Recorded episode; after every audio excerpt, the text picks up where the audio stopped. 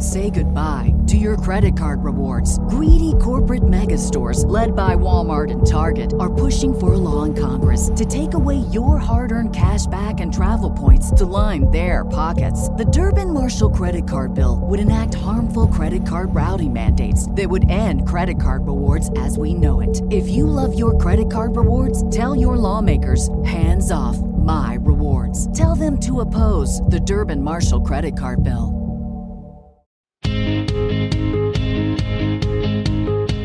Welcome to this week's episode of Zach on Film, where it's Steven and I. Hello. We have a very important discussion this week, Steven. Oh, we do have a big important discussion. Because, you know, it seems about uh, at least once a year now, it's, oh, such and such film is one of the highest grossing films of all time. Yes. And it's happened three times this year, where three releases are in the top 10, Mm-hmm. with Jurassic World coming at number 3 Uh, was it Furious, Fast and Furious 42 and Fur- at well, it, 7 or it something? It came in at, um, if we're just looking at domestic grosses in the top 10, uh, Fast and the Furious, what it ha- did was, uh, Furious 7, I'm sh- sorry, Yeah. uh, it made over a billion dollars worldwide Right. very quickly. It's Yep. only made $351 million domestically, which puts it in the all time domestic grosses list at number 30.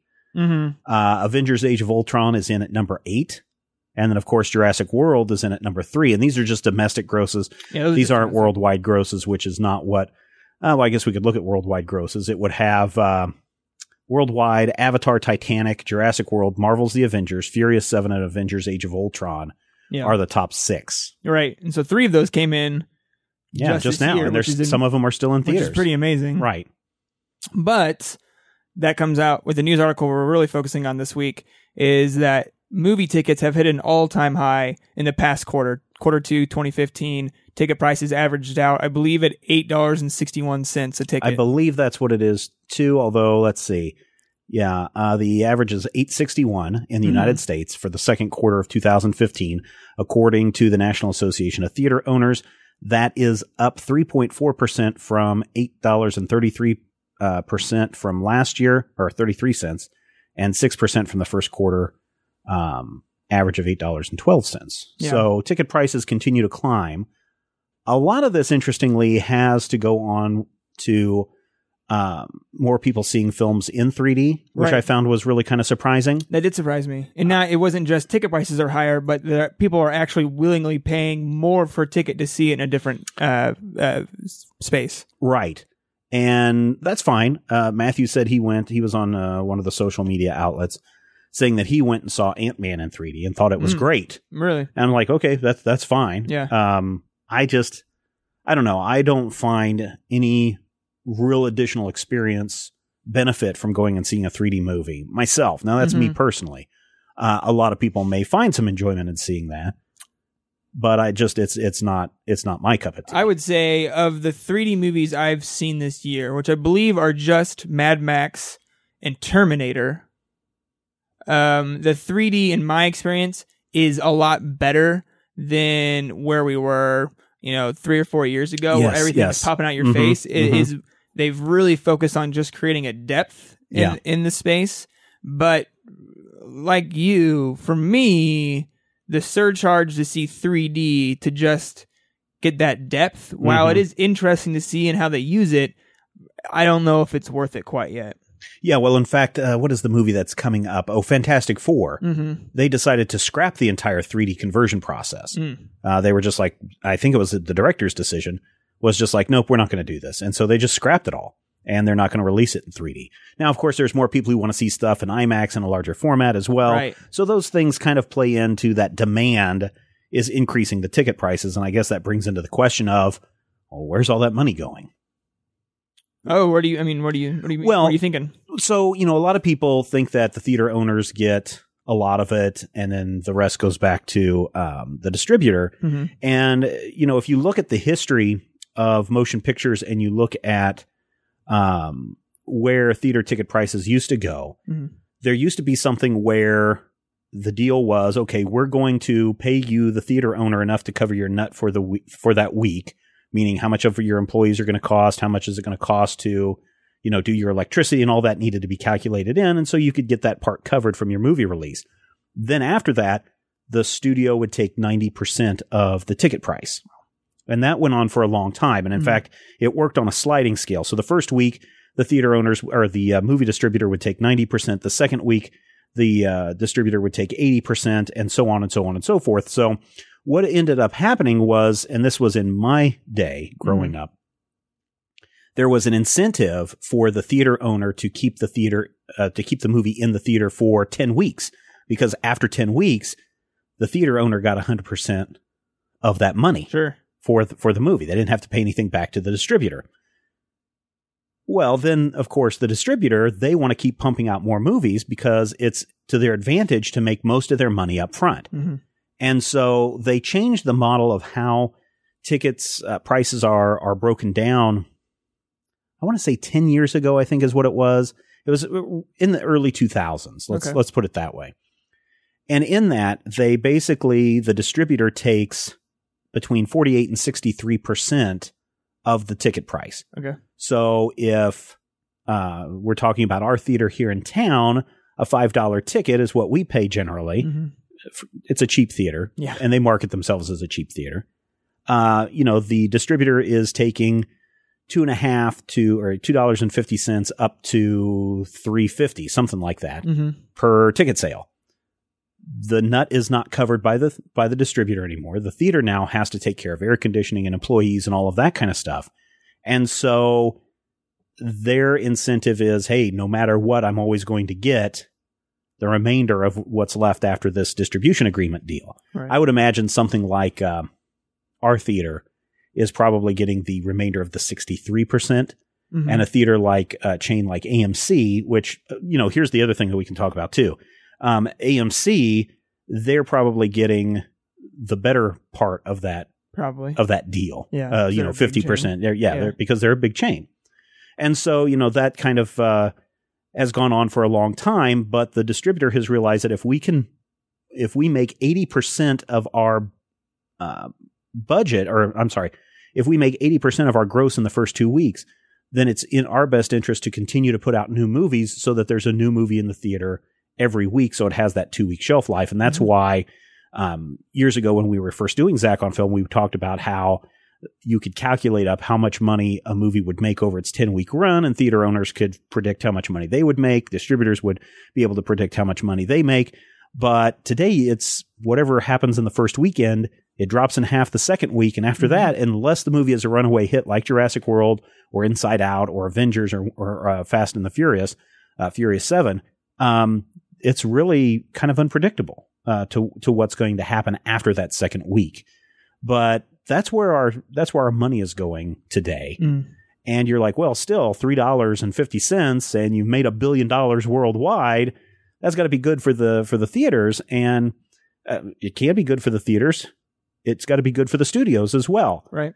to an extent. Um, today, studios, and this is a report from 2009, uh, we should have a whole big long discussion sometime about Hollywood accounting Mm. and creative accounting Okay. because no one really knows how much it costs to make a money, uh, make a movie. So when you go over to Box Office Mojo, for example, Right. and we look at um, the cost of the production of let's see uh, uh, let's go look at ant-man so ant-man production buzz- budget it says 130 million dollars. Well it's already made that hmm in worldwide grosses. But we don't know for sure it's 130 million dollars because that stuff is really closed out by the studios because uh, i don't want to they kind of cheat. Mm. because they don't want people to know exactly how much they're making or how much something cost because then that means people on the back end will come up and say hey you owe me some more money right, Or I need to be paid really more. profited more than Yeah. you're saying you and are. so a lot of you know you can have a lot of fixed costs like the talent Mhm. costs money the uh, below the line costs have money but then where they really hide a lot of stuff is in the print and advertising campaigns and we don't have very many theaters now that still do film projection i think it's less than 7% of the theaters in the united states still use film Mhm. but on average you're spending between $1500 and $3000 per print if you have to do it on film uh, which is why so many people have switched over to digital right. but then the remainder of that is all spent on advertising. And we've talked before that it often you have to whatever you see as the production budget, you often have to double that just to give you the idea of how much advertising goes into something. Right, and that's a number that's came from. I think Kevin Smith talked a lot about that, and other people Yes. have said that's pretty much the the standard for marketing a film. Yeah, and uh, one thing that I read, oh, not too long ago, it says that under the Hollywood system, the average. Now, we're not talking about the big blockbusters like Jurassic World Mhm. or um, Ant Man or anything like that. But on average, a movie needs to make 186 million dollars in gross revenue. That's before the stu- the uh, theater takes their cut, before everything else. Needs to make 186 million in gross revenue just to break even for the cost of the movie and the printing and advertising campaign. So if you Hmm. look at um, 130 million on the production budget for Ant Man, probably you know they'd have to make you know 186 million just to break even on that Mm. oh, domestically. Domestic. Domestically, Ant Man going into week two, end of week two, has only made 109 million dollars domestically. So it's it's a little interesting to see where the money gets divided up in this in this studio system in this Mhm. Hollywood system and um the only time we find out how much a movie actually makes and again these are all estimates right, everything's yeah estimate. um, the only way that we ever find out how much a movie actually makes or how much a movie actually costs is if somebody sues the studio. And I believe Sam Raimi stu- sued Sony over Spider Man, one of the Spider Man films, because he felt like he was not getting all of his points that he Mhm. was supposed to. And they took it to court and they had to reveal the entire production budget of Spider Man. And I believe this was in 2009. One of the most, when That the Spider Man Spider-Man 3. 3. Yeah. Yeah. Uh, I believe it was right around then because that's where a lot of these people started basing all of their numbers and averages on is from this 2009 Uh, lawsuit okay. where they actually said, here's how much money it cost to actually make this money, uh, this movie. And so we really don't know. I'm pretty sure it was the Spider-Man 3 lawsuit. So we really don't know how much the uh, actual profit is being made by um, by the uh, by by the studios. And so, do you think it's always in their benefit to not really give the public the f- true Well, dollar amount? I mean, we estimate, It, I mean- it seems like it's a more of a success that there, way. you know, there's a there's are a couple of agencies out there that do uh, ticket sales reporting, and really in the last couple of years, uh, there has been only one place that really tabulates how a movie is doing uh, on the weekend, and that's how we know on Sunday morning how Mhm. much a, a movie is made for the weekend, even though the weekend isn't over yet. Uh, so there's that kind of accounting, but since we don't know how much a movie cost to make, we can give it a rough estimate. We don't know how much money these the studio whether they made a profit or loss on Mm. that movie, and that's where the creative accounting comes in. And it's a it's a wacky thing because I, I believe Return of the Jedi has still never made money by the way that they have uh, itemized things and put costs onto things and those kinds of stuff. So Uh, 20 plus years, what is it, 30 years after Return of the Jedi has come out, it has still not gone in the black. and but you don't think you think that's because they're doing some creative accounting to Well, yeah. So, you know, that. they do a lot of that. So, for example, anytime that there's any kind of publicity that has to go into Return of the Jedi. So, Mhm. if there's an anniversary showing and we're flying George Lucas out there, well, that, that doesn't go to the cost of the studio flying George Lucas out there. That goes to the cost of Return of the Jedi.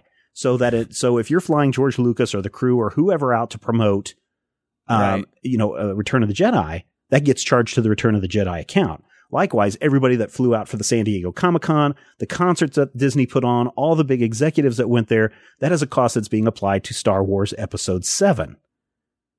interesting because So- then they could show not as much a profit and And so then that means that if you are someone like J.J. Abrams, who may be getting a percentage of the net, hmm well, you may say, well, sorry, JJ, we can't pay you because this movie has never made money. And that's the, that's the net, uh, not gross. Right. Gross is how much you actually took in. Net is after all expenses. So it's really fascinating. I've got a, I don't have, I wish I had all my lecture notes here because, uh, we did talk in the Star Wars class about a year or so ago, two years ago, I guess Mhm. we talked about creative accounting and I, I've got some really specific examples. And I think it was Spider-Man and Return of the Jedi and a couple of others where how can these movies have never made any money when people are paying $8.61 Mhm. to go see the movie? And we know that it's made a billion dollars. And how do you say that it isn't making any money? And so when you look at where all that money goes to, suddenly it starts to make sense.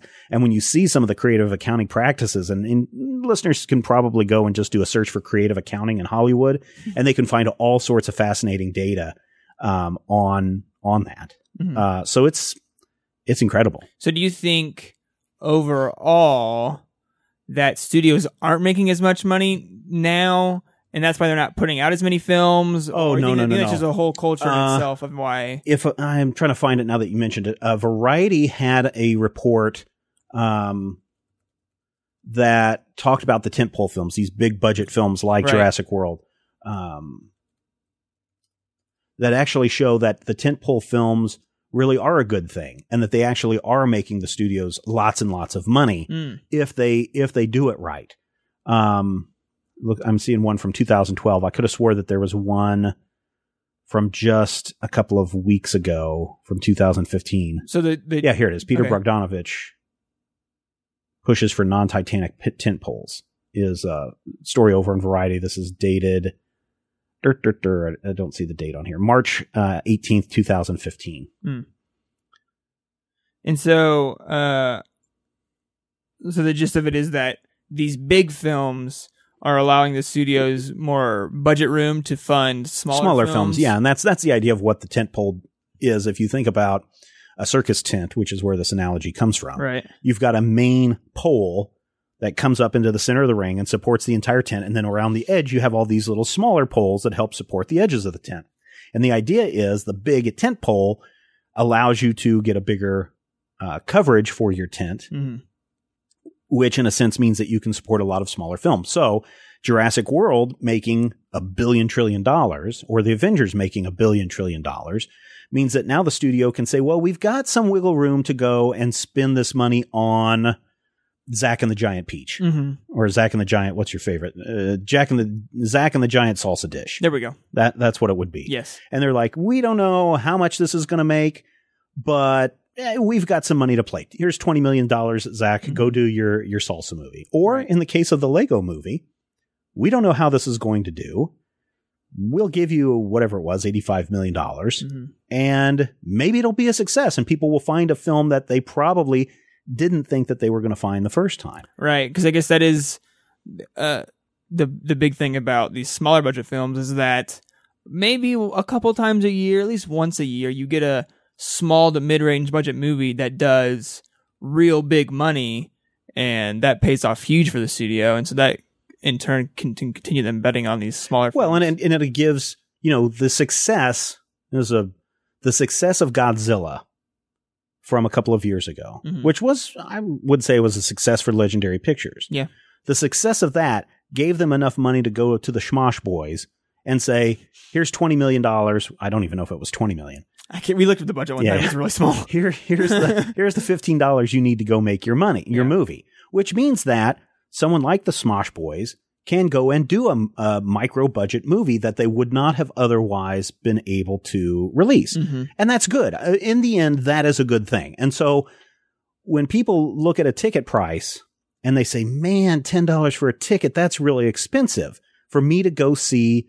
Ant Man or Jurassic World or Frozen or whatever the movie is Mhm. that you're excited to see. But remember where that money goes to. It doesn't just go to Frozen or Ant Man or Avengers, it's going to the studio so that they can produce other content. Mhm. And that goes with any kind of endeavor, whether it is supporting a podcast, supporting your cable channel like HBO. People want to watch HBO shows. Well, your cable subscription goes up so that the uh, uh, HBO can produce those shows like Ballers or Game of Thrones or True Detective Mhm. that people want to see. So I'm not too upset about the idea that the that the ticket prices are you know close to ten dollars on average All right. what I want to see is that more people are given the opportunity to make films and not just, well, we're making all this money. We're going to keep our profits around to make our shareholders happy. And we're only still going to release these big budget movies. If the studios were doing this, I think people would have a lot more problems with that. hmm But now that we see that they are using the money to make smaller films, to invest in uh, bringing in international movies to the United States and release, like Sony Classic Pictures does this a lot Mhm. with uh, movies from uh, China, then I think it makes a lot of sense to say, hey, I'm willing to make this investment in the studio, in this movie. Now, granted, I may like it, may not like it, Yeah. but at least it's making sure that other movies can be made. Mhm. I guess that's a weird way of thinking about it because I think when people pay their $10, right. they're just thinking, I'm coming here to watch Ant Man. Right. But there is uh, a giant mach- machine that you're kind of throwing ten dollars into Right. that's going to spit out a lot of other things. Right. It's going to take the ten dollars, split it up, Right. and you're going to get a lot more from it. You know, the success of really the success of Iron Man, the first Iron Man movie, Mm-hmm. allowed them to produce the other Avengers movies in the, you know, show proof of concept that these movies can be made. When the first Avengers movies made a billion dollars, a lot of that is going back into, I don't want to say a lot, but there's a great deal of it that's going back into the phase two movies. Oh yeah, sure. And the phase two movies are going to help finance the phase three movies. Yeah. And so on and so on and so Okay, forth. can you imagine if Avengers only would have made like 750 million or something? They probably wouldn't have had the guts to take risks on like Ant Man or Guardians of the Yeah, Galaxy. if or- they didn't this Or because they're probably thinking ahead, because by the end of the Avengers, we already knew that phase two was coming. sure, So more than likely, the success of the Avengers said, hey, we can take a risk on Doctor Strange, sure, okay, or we can take this risk and do a Daredevil series for Netflix. hmm So that's probably more where that's coming Okay. from, uh, as opposed to Avengers funded phase yeah. two. Yeah, yeah. But I mean, it's there. And so I think maybe people need to think about that in a broader sense of I'm giving my studio, my money to the studios so that they can continue to make movies, hopefully movies that I enjoy. Mhm. Now, you're not going to always get that. no, I mean, no, I, I think when we look at the Zach on Film summer run, they've been fairly They disappointing have for me. not been great. There's only been a few standouts. Mhm. Even Jurassic World was an okay movie. hmm Um, and then even Avengers, something like that, not very good. But like you said, that it is a strange way to think about it because um, it's not like you're saying you're giving Marvel ten dollars and saying I like what you're doing, Right. continue doing it. You're giving this money to a studio or a theater, which then gets split up and then split Mhm. up and then it and really, a and, and, and goes the other thing too is when we talk about a movie studio, Warner Brothers Pictures, uh, they may make some movies, but they cannot distribute their own movies. Disney cannot distri- Disney Films cannot distribute their own movies. Mhm.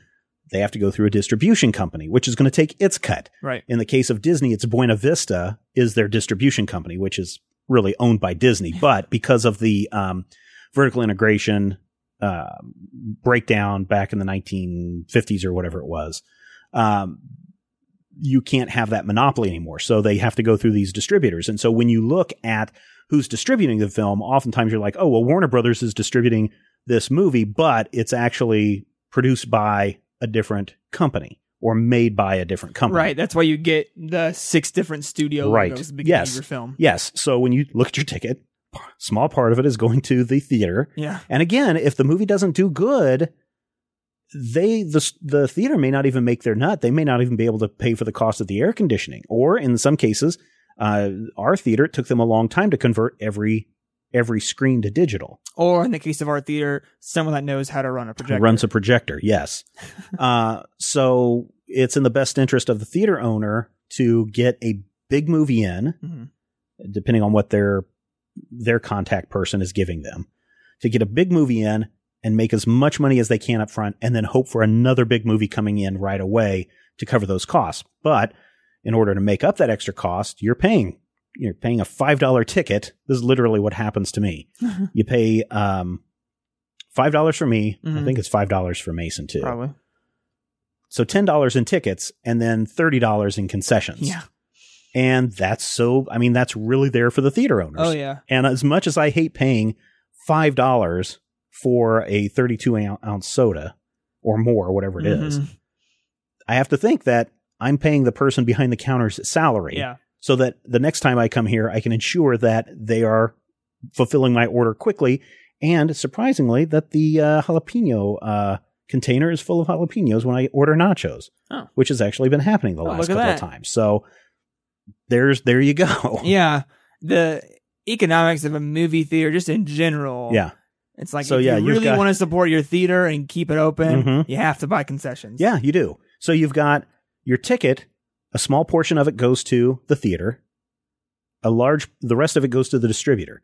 The distributor then has to pay the studio, who then uses that money to pay their actors, their directors, all of their below the line people. They have to pay for their printing and advertising. When I say print, I mean film prints, not, you know, paper print. Mhm. Uh, they have to do P and A with their printing and advertising. They have to go into all of their marketing uh, for getting people shuttled around and shipped around. Um, that money gets divided up. Your your dollar goes by pretty Yeah. quick, and then at the end, of course, there are other revenue streams uh, for the studio, including um, home release, Mhm. video release, uh, DVD release, um, movies on the um on the airplane, Oh, uh, yeah. on demand, and- on demand, and hotels and uh, pay per views, and then finally broadcast television and cable, and of course merchandise too. Mhm. So they have a lot of other ways to generate revenue, but then again, merchandise has its own costs as well. Yeah. So, you know, it's uh, the finances of movies is very fascinating to look at, and I'm glad you got a. You didn't you get a business minor? Yeah, Yeah. entrepreneurship minor. Yeah, I'm Yeah. glad that you did because then you can start understanding where a lot of this money Yeah, you told goes me to. Yeah, you told I us did. all. I told you, told all. us all my freshman year to get one. I'm like, I- okay, I, I'll said if you want to get into, and I'm serious, if if you want to get into uh any kind of broadcast career, whether it is a um whether it's an on camera talent, whether it is an actor, whether a script writer, producer, director, whatever it is that you want to do, it will be in your best interest to have some kind of business administration Yes. minor, uh, accounting minor, so that you can deal with all of the business side of doing your production. Because a lot of people are just like, "Hey, let's go grab a grab a camera and then go shoot our movie, and we'll be internet millionaires on the Mhm. YouTube." But then suddenly you get a flag from YouTube that says, "Oh."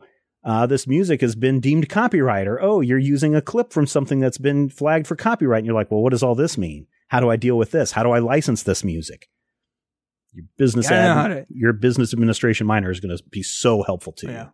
And I think that, the, and I'm glad you did that. I, I literally have a job, another job now because I have a I have that minor. Yes, there you go. Yeah. there you go. Uh, so, do you think, from a financial standpoint, the the movie industry is in a good place right now? I think so. I mean, if you look at the quarterly reports, let me look this up really quick. Um, I believe that the quarterlies came out um, just recently for the studios, and they were all doing very, very well, Mm-hmm. including you know studios that were near bankruptcy a couple of years ago. Uh, I don't see it now, but you can go look it up. Okay. Uh, so I think the, the the industry is is is doing a really good job right now. I think the thing that would help the American film industry more is making sure that there are more jobs in America. And in order to do that, you have to continue to make movies in America and not, and again, I love Canada. I love New Zealand. I love Australia. I love all of our countries all the way around the world, whether they like us or not. Mhm. I love everybody. But it troubles me when an American company says, we're going to go save $20 million on the cost of this film by going to Australia Mm-hmm. which means that all the grips, all the gaffers, all the electricians, all the makeup artists, all these people in Hollywood or California are not getting getting jobs because they're going to people overseas. I don't again, I don't really have a problem with other countries making money because that's fine too, but uh, there are a lot of talented people who can't get jobs because the productions are going out of country, Mhm. and that's that's the same for whether it's a big motion picture or if you're talking about the the a CW television show. So, um, but I think overall, I think the industry is doing just fine. Yeah. I mean, like going back to the 3D theaters, hmm I was surprised when the movie ticket report came out. They said movies like Jurassic Park or Jurassic World, uh, Mad Max, and San Andreas made 40% of their open weekend box office from 3D movies. And so I don't know if that is a, and I, this would be really hard to know, if it is a thing of people want to see the movie so bad they will go see a 3D just because it fits their schedule more, or if people are actually seeking out Hmm. the 3D experience. That that's a good that's a good question because I don't have enough information on the movie showtimes Yeah. to be able to judge that. I know here in our town, 3D movie usually shows first yeah. about by about a half hour than the 2D movie. hmm And the 3D movie is in the bigger theater and the nicer theater, Yes. whereas the 2D movie is a couple doors down in the not so great theater where they either don't know how to reduce the size of the picture to make it fit on the screen or they don't know how to enlarge the size of the picture to make it fill the screen. So it's uh, catch twenty two. it is. It really is at this theater. Uh, But, you know, but uh, you know, the good thing is, and I don't know if um, if you saw this, but our theater got bought by AMC. I did see that they got bought out. what do you think of that? I think. Because it used to be a Dickinson. We used to be a Dickinson theater, Yeah, and then it was something else. and then it got sold off to Starplex. Well, no, it switched owners twice in the last year. Yeah, So it was like something, and then it was Starplex. right. And now it'll be some because all of Star did all of Starplex get bought out by All of Starplex got bought up by AMC, Yeah, which is only from what I, if I remember correctly, something only like 35, it's not a huge 35 chain. uh, theaters. Yeah, it's mostly Midwest. Yeah, of, uh, states. Um, I'm interested to see what happens, to see if anything gets shaken up. Uh, our theater is not uh, a bad theater. Besides the projection issues, we got new seats Mhm. recently. Those Yeah. are very nice in a lot of the big in the theaters. Uh, it has a lot of potential. We have a good population to sustain a theater. Well, we I do. We really the right do. movies. and, and that is that's part of the thing, and that's probably hopefully some of the the uh, benefit of having AMC as the as the bigger chain. Years and years ago, uh, I kind of kind of knew the manager who ran the Fox Theater downtown, hmm and uh, and the only reason is because I was dating a girl who was working there at the time, so I would go in to hang out for about an hour before the movie was out, so that she could do her cleanups and ticket count and all that, and, and so he and I would get to talking about stuff, and really it's you know, he doesn't have a say of what movies come to the theater. It's whatever the Yeah, the the marketing the distributor distributor person brings. is for the theater chain negotiates with the distributor to say, "Hey, we want this movie, this movie, Yeah. and this movie to come to our theater." And sometimes you get some really great movies, and sometimes you get a lot of duds, and Mhm. sometimes you get movies that are like, "Well, why is this one coming here?" Well, our market research indicates that this one will do fine in in Hays, Kansas, and Yeah. should play for 16 months. And sometimes that's what It happens does. um, maybe with AMC making this purchase, 12 Years a Slave will come to Hays. I would really like that. Uh, or movies like that, or Yeah. Selma would come to Hays. that would be my hope. The only thing that worries me is that Salina's Theater was also a Starplex, Mm-hmm. and they got Selma and like Twelve Years a Slave, Yeah, yeah. and things like that. So I would hope. Well, but again, let's look at 35, 35 theaters. And so from that standpoint, um, which of your 35 theaters is making the most money? Sure. Um, so maybe let's be conservative and put Selma in Salina. Yeah. uh, or 12 Years a Slave in Salina, and let's not put it in Hays because even though it does good business, and I knew the the person that was the manager of of the mall cinema when it was still owned by Dickinson, and he said it was one of their most profitable uh, cinemas, one of the most popular uh, profitable uh, theaters for Dickinson in that in that region. Yeah.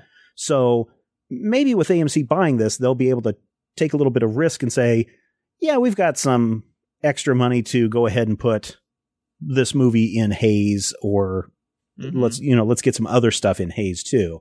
That might attract a crowd because I went and saw oh, what was Michael Moore's conspiracy project, uh, conspiracy movie, uh, Fahrenheit, 9/11, 9/11, Yeah. and it showed up to Hays. Really. And I was like, holy crap, this movie is playing in Hays. I'm surprised. And this was still, again, when it was owned by Dickinson. Right. I better go see this movie right now because it won't last a second week. No. It lasted a second week because I missed it the first week.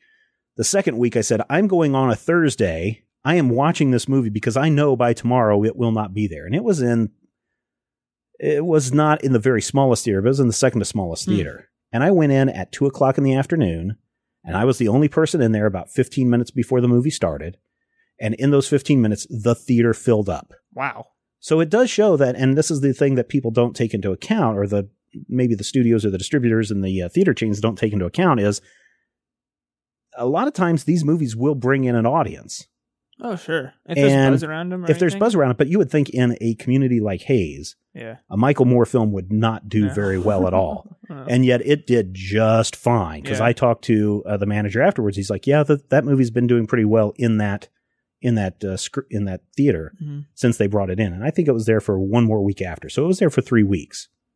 So Interesting. I'm hoping the, there's some good things that come from this AMC deal. Yeah, I hope so too. Uh, so all this theater, the movie ticket price got Yeah. me thinking. Okay. is um Star Wars is coming out Yeah, it is. later this year. I'm thinking surely this thing can crack some numbers on this all-time gross. yeah, yeah, yeah. So I was starting. I started going through like what, how many tickets would it take for Star Wars to get up into the top, and this is all based off. And so I started re- looking into it a lot. This is all based off of an eight dollar and sixty one cent uh, movie ticket price, which through the report uh, on Variety won't hold for the winter. It seems that 2nd It'll quarter drop, yeah. is always the highest. hmm So you're probably looking at closer to 820, Mhm. 815 for a ticket Yeah, price. let's yeah, let's just But round it down to. But I didn't do that. I just did regular 825. ones. I said, uh, let's see. Now, are you looking at domestic or are you I'm looking at just worldwide? domestic, okay, just so domestic. domestic. So domestically, in order for all-time domestic grosses not adjusted for inflation, Right, not adjusted. Star Wars Episode Seven only has to make domestically seven hundred and sixty million dollars in the Right. box That would office. beat Avatar, which Right. I did uh, at current price. Uh, it took it would take 800 and, oh 800 88.3 million tickets to reach Avatar level. Yeah, that- I think it will do that. I, do you think it'll do that? 'Cause that would mean that- World did 72.6 million at 860 Seventy-two million tickets. 72.6 million. I think I think Star Wars will have because I'm see I'm I'm not sure that Jurassic World has the repeatability that Star Wars will Mm, have. Yeah. Uh, I am already kind of planning to see Star Wars in the theater at least three times. I'm planning on seeing it at least twice because my dad and one of our good friends are planning on going to see it on IMAX. Yeah, I, I plan on seeing it opening weekend just by myself, and Yeah. maybe for a Zach on film piece. I don't know. Yeah, I don't know what we're going to do for that. And then I plan on taking the boy, taking the family, and going to see it. Heck yeah. And then because it's happening during the holiday time and Mason will be off school, we'll probably go see it again because I think he's going to like it enough Yeah. to want to see it again. So I'm already planning three times to see that movie. So um, right there, just between the family, there's uh, three times for me, two times for Mason. Uh, Once there's seven tickets right Yeah. there, and that's just off me and my three family members. So if you have a family and you have really big fans of Star Wars, which we know there are a lot of, Which, like, the entire world is fans of Star Wars. yeah, yeah, yeah. I mean, I, you know, Star Wars Episode 2 Attack of the Clones comes in at number 46 from 2002 at $310 million made domestically. And that movie wasn't very good. hmm This movie, if it's good, if it's it's as good as people think, Yeah. pow, this thing think will this will shoot crush. this will shoot to the top of the domestic all-time gross because it's coming the problem is what is the exact day that it's coming out? December twentieth See, that's or fifteenth. I really think they. ma- I really think they made a mistake by not moving so it weird. by not moving it closer to Thanksgiving. But Oh, again, by putting it in the twentieth, uh, into the twentieth, you know that the kids are out of school, right. so you're not going to remember. We said eighty percent of the box office comes in the first two weeks of the movie release. So That would be everyone is everyone off. is off on vacation, and it's not opening Christmas Day; it's opening five days before. And so, December eighteenth. yeah, they've got two weeks Mm-hmm. that they can make a crap ton of money. And then, of course, you've got kids off for another two weeks after that to where you can make a lot of money again. What I'm really interested in is what the drop off is going to be from opening to second week. Because if there Mhm. is a huge repeatability on it, and people want to go see it in different formats, 3D, IMAX, go back and see it in 2D, what the drop off rate is. Because I can't imagine it's going to be. I don't big. think I don't think it's going to be big because my guess will be that there will be a big push for people to go see it 3D and IMAX on the first weekend, Yeah. or at least the first two weekends, and then after that, people are going to go. Well, I'm not going to go see that movie in IMAX again, even though it was really good. I'll go see it in the small in the 2D theater. Right. So I think we'll see some, um, you know, some some strong, at least a month strong. Yeah. Uh, going back to the all times, uh, Star Wars Episode One is listed at number six in the all time domestics, Mm. um, at four hundred and seventy four million dollars. So. I, I I just really think that it's it's a no brainer for Star Wars to just steamroll over everything Yeah. this holiday season and bring in easily seven hundred million dollars Yeah, in four weeks. And I'll be interested to see what it does worldwide because Avatar is number one right now. Right. did 730 million Well- or whatever domestically, and that was only 23% of its box office. It did over Right. 2 billion. Two billion, almost almost three billion. It's two point seven billion dollars worldwide. Yeah. Titanic at two point one uh, billion worldwide. And those are with some re-releases. Those are some re-releases, of Yeah. course. But Jurassic World is at number three with one point five billion dollars worldwide. Yeah. Isn't it crazy how big that gap is between 2 and 3? It's over 500 million dollars worldwide. Yeah, It's insane. yeah, yeah, yeah. It's so much money. And it is a lot of money. I mean, Iron Man 3 is there at number 9. Frozen is at number 8. Uh, Skyfall is at 12. Trying to find uh, the first Jurassic Park movie is at number 18. Star Wars Episode 1 is at 19.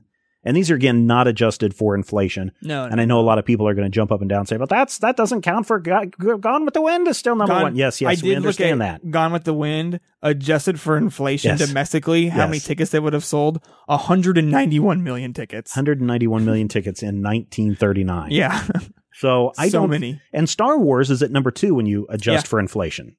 And so the 77 film at 1.4 uh, billion dollars. Is that billion or trillion? Billion. One, two, three, four.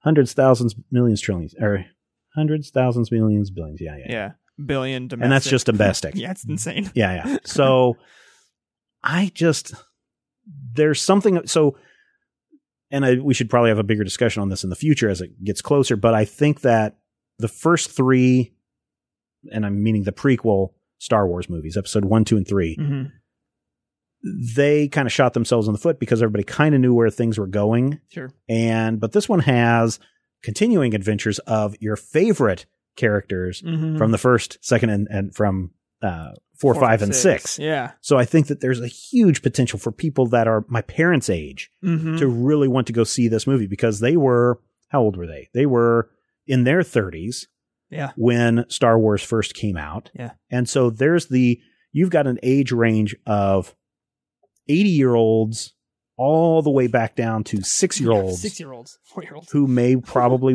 well more than likely will want to go see this Absolutely. this movie. So the potential for Star Wars making money this year is it, it's kind of insane how much money just Disney. Look how much money Disney will make. They already have one movie over a billion dollars got, this year. They've got a couple of movies that have been really big, just between the Avengers and um, Guardians of the Galaxy. Is it? No, Ant-Man. and no, no, no, no. It's it's not the two Marvel movies. Oh, Inside Out. Maybe yeah, Inside Out and Avengers have Yeah. brought them. Oh, just those two movies have brought them over a billion dollars.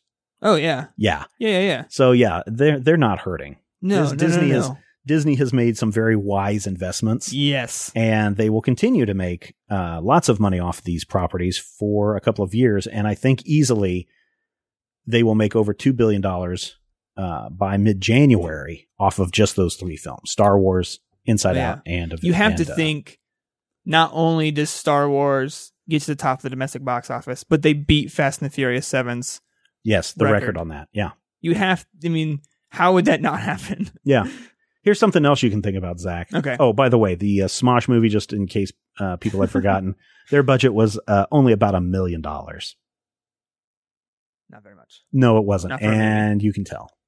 have you? Did you watch it? I watched it.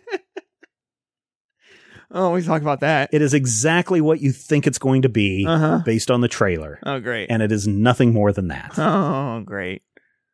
So, yeah. Um, but here's something to think about. Okay. Avengers is a Marvel property. hmm Inside Out is Pixar. hmm Star Wars is Lucasfilm. hmm What movie has Disney made recently that has been a success? Frozen. Okay, and that was a year and a half ago. Yeah. Anything well, wasn't else there a Disney animation movie that came out that wasn't that Frozen? hasn't uh, that hasn't made that much money? Well, there was a Oh. Big Hero Six right? that didn't do so. I mean, that did okay. Did okay. But I mean, when you're talking about, you know, the only thing before it that used to be- was uh, Wreck It Ralph. yeah, when you look at the Disney all time, and Disney does a lot of live action stuff too. I'm pretty sure that Max movie is the uh, dog? the dog. That was a Disney movie. I'm pretty sure that's a Disney movie. oh, No, I'm sorry, that's Warner Brothers. Oh, my okay. my mistake. Um, yeah, here we go. Let's look at the studios. Disney, Disney, Disney, Disney. Wow. Overall gross for all the studios from January to July, $6.6 billion. Uni- Universal leads Buena Vista, that's Disney. That's the distributor. They have Age of Ultron, Inside Out, Cinderella. Oh yeah. Oh, that's what Disney's been doing. That- they've been doing all they've been doing the live action live action stuff. remakes, Ant Man, Tomorrowland, Into the Woods, which was really good. And Woods was great. I like that. It only made 63 million domestically though. really? Yeah. Oh, that was a good movie. Yeah.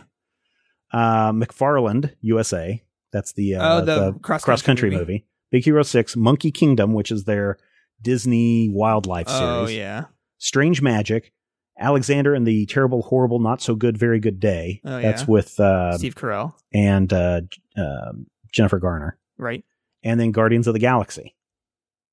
So Disney, unfortunately, at one time, Disney was the king of all. You know, if it's a Disney movie, you go and see it. hmm Um, but when you look and see what they're, I mean, now they're just kind of living off their past memories, right? Cinderella. Oh sure. I mean that's what. Uh, uh, and then before that was Maleficent. Yeah. They have another one. They have a bunch of. They Yeah, yeah. Snow White one. I think they just uh, think they announced maybe a live action Aladdin. really. Yeah. Oh, I'm kind of excited. But all these others are coming from the properties, properties yeah. that they bought up Lucasfilm, Marvel, and Pixar. Pixar. Which, I mean, I'm not giving, I'm not, uh, you know, making them feel bad. I mean, No, they've made no. some fantastic investments, yeah, amazing. but you know what? What happened to the stuff that you guys used to make? it is interesting Yeah. that they haven't done as much anymore. Yeah, Huh. I don't even remember what Strange Magic is. I oh, that's the animated. Really, I thought that was DreamWorks that released that. What was that? This is this thing about these like fairies and troll things. Oh, And I think this was oh. actually, I think this was a George. Lucas movie. It was. Everything deserves to be loved from Like, the mind of George Lucas. Strange, yeah. Strange Magic came out in January tw- January twenty third. I remember that now. Yeah, yeah, yeah. We ran something about it up on the Major Spoilers website, but Huh. only made 12 dollars. well twelve million dollars domestically. Twelve million dollars domestically. oh man. Oh George. Oh no, I'm sorry. That's twelve million dollars worldwide because the movie was not released internationally. Oh. Youch. Opening weekend, five million dollars, Yowza. That's a. and it had a pretty good. It had a fairly wide release. It had 3,000 3,000 screens. Haven't we talked about Oh yeah. four thousand is considered a wide release? So Yeah. three thousand is a pretty good Not size bad. release. God, their their average pull-in from theater must have been low. Uh, it says here, uh, one thousand eight hundred twenty three dollars average per theater. Ugh, That's that's pretty sad. that's not good. But that's why we have eight But- dollar and sixty yep. cents uh, ticket sales, so that uh, Disney can Stuff like- afford to make a movie like Strange Magic. yeah, and I'm sure someone loves it. It's someone's favorite movie, probably. Stephen, I don't know. quiet. I don't know. I mean, you've talked enough to people. Everyone has a favorite movie that's very strange. Yeah, yeah, yeah, yeah. Wow. So Universal is. Oh, and that's that's what made me. You were talking earlier about uh, how do you think the studios are doing? Yeah. following along with this Jurassic World stuff, if you go and look, there's a report about how this is the first time in many, many years that Universal has actually made lots of money from their movies. Mm. Uh, and you know, past couple of years they haven't really had a lot of really good, solid releases. But Yeah. this year with Jurassic World and Furious Seven, Oh yeah. Pitch Perfect Two, uh, even Yeah. Fifty Shades of Grey. Yeah, uh, that didn't do bad money. No, Fifty Shades of Grey, 168 million dollars. I'm sure. I. You know what? I bet like the digital book sales of that movie, it did really well Mhm. on uh, digital rentals. Oh, I'm sure. Blu-ray. I'm sure. Now, of course. Box Office Mojo is only looking theater, so we Yeah. don't know unless we had some kind of annual report or something that talked about this. But again, they're not going to tell you exactly how much No. they've sold, which kind of bothers me, I guess. You know, we do get, we can't estimate how many tickets were sold based on weekend grosses. Yeah. We can, can to an extent know how many comic books were sold based on iffy, strange math that pre, that, uh, uh, Diamond Comics puts out. Right. But when it comes to digital releases, everybody shuts their mouths up about that. Mm-hmm. Nobody lets you know. Even even uh, on YouTube, when you see the magic 301 number, Oh yeah. you know that is that's YouTube going back and saying, um, we're calculating to make sure that all of these are actual real numbers before we update the total. So um, you know something on a YouTube video could sit at 301 for weeks while they retabulate all the numbers before they update that to 27,000 or whatever Yeah. views that they have. So it's, it's really crazy stuff in uh, trying to break down numbers in Mm-hmm. this industry. Yeah. And again, a lot of it's even, a lot of it's just a, a estimate, you know, the Nielsen ratings. Oh yeah. I mean, that's all based on estimates. hmm You're just saying as a sample.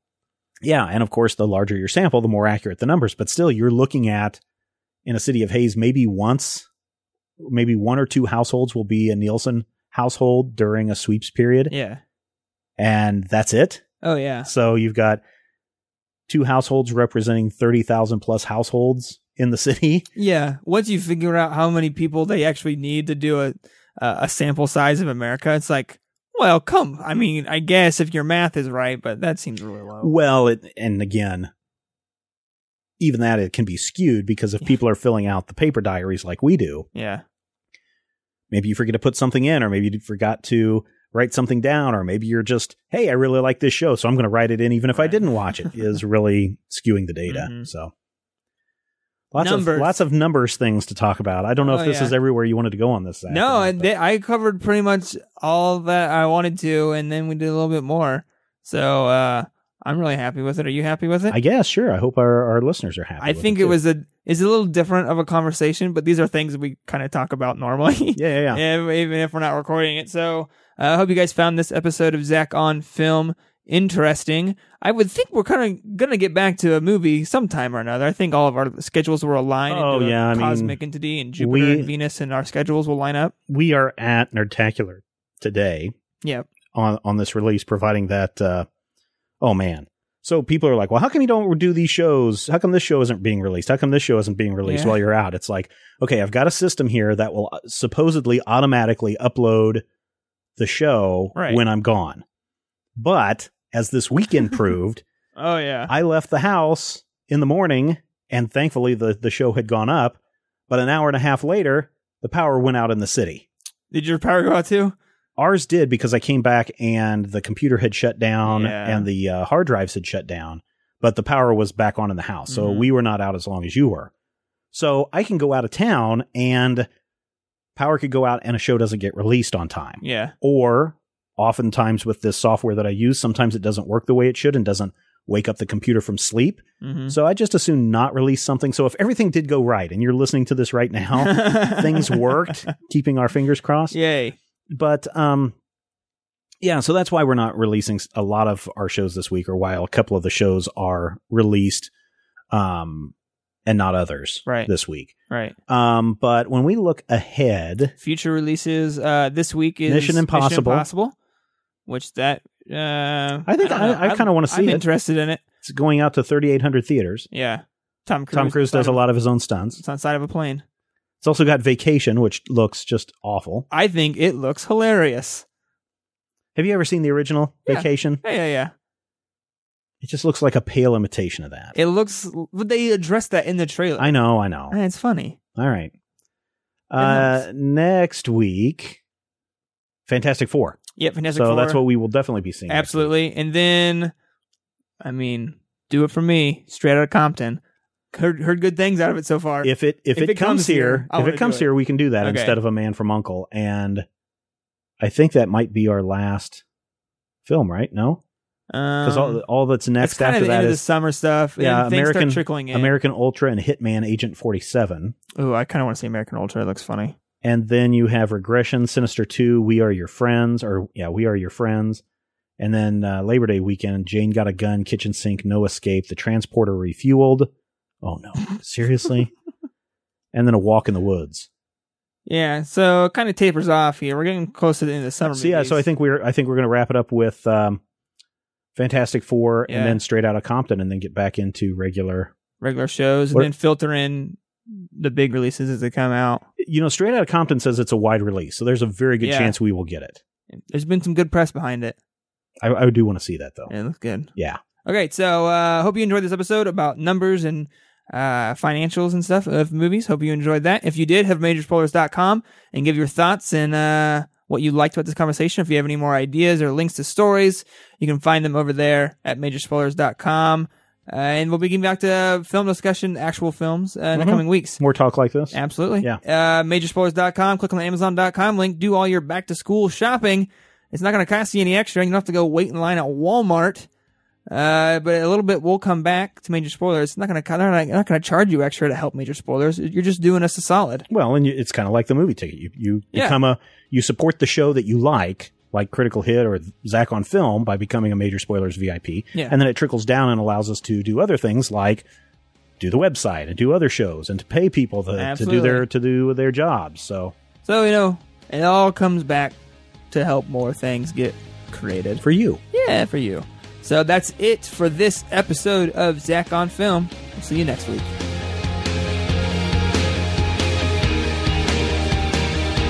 Podcast is copyright 2015 by Major Spoilers Entertainment, LLC.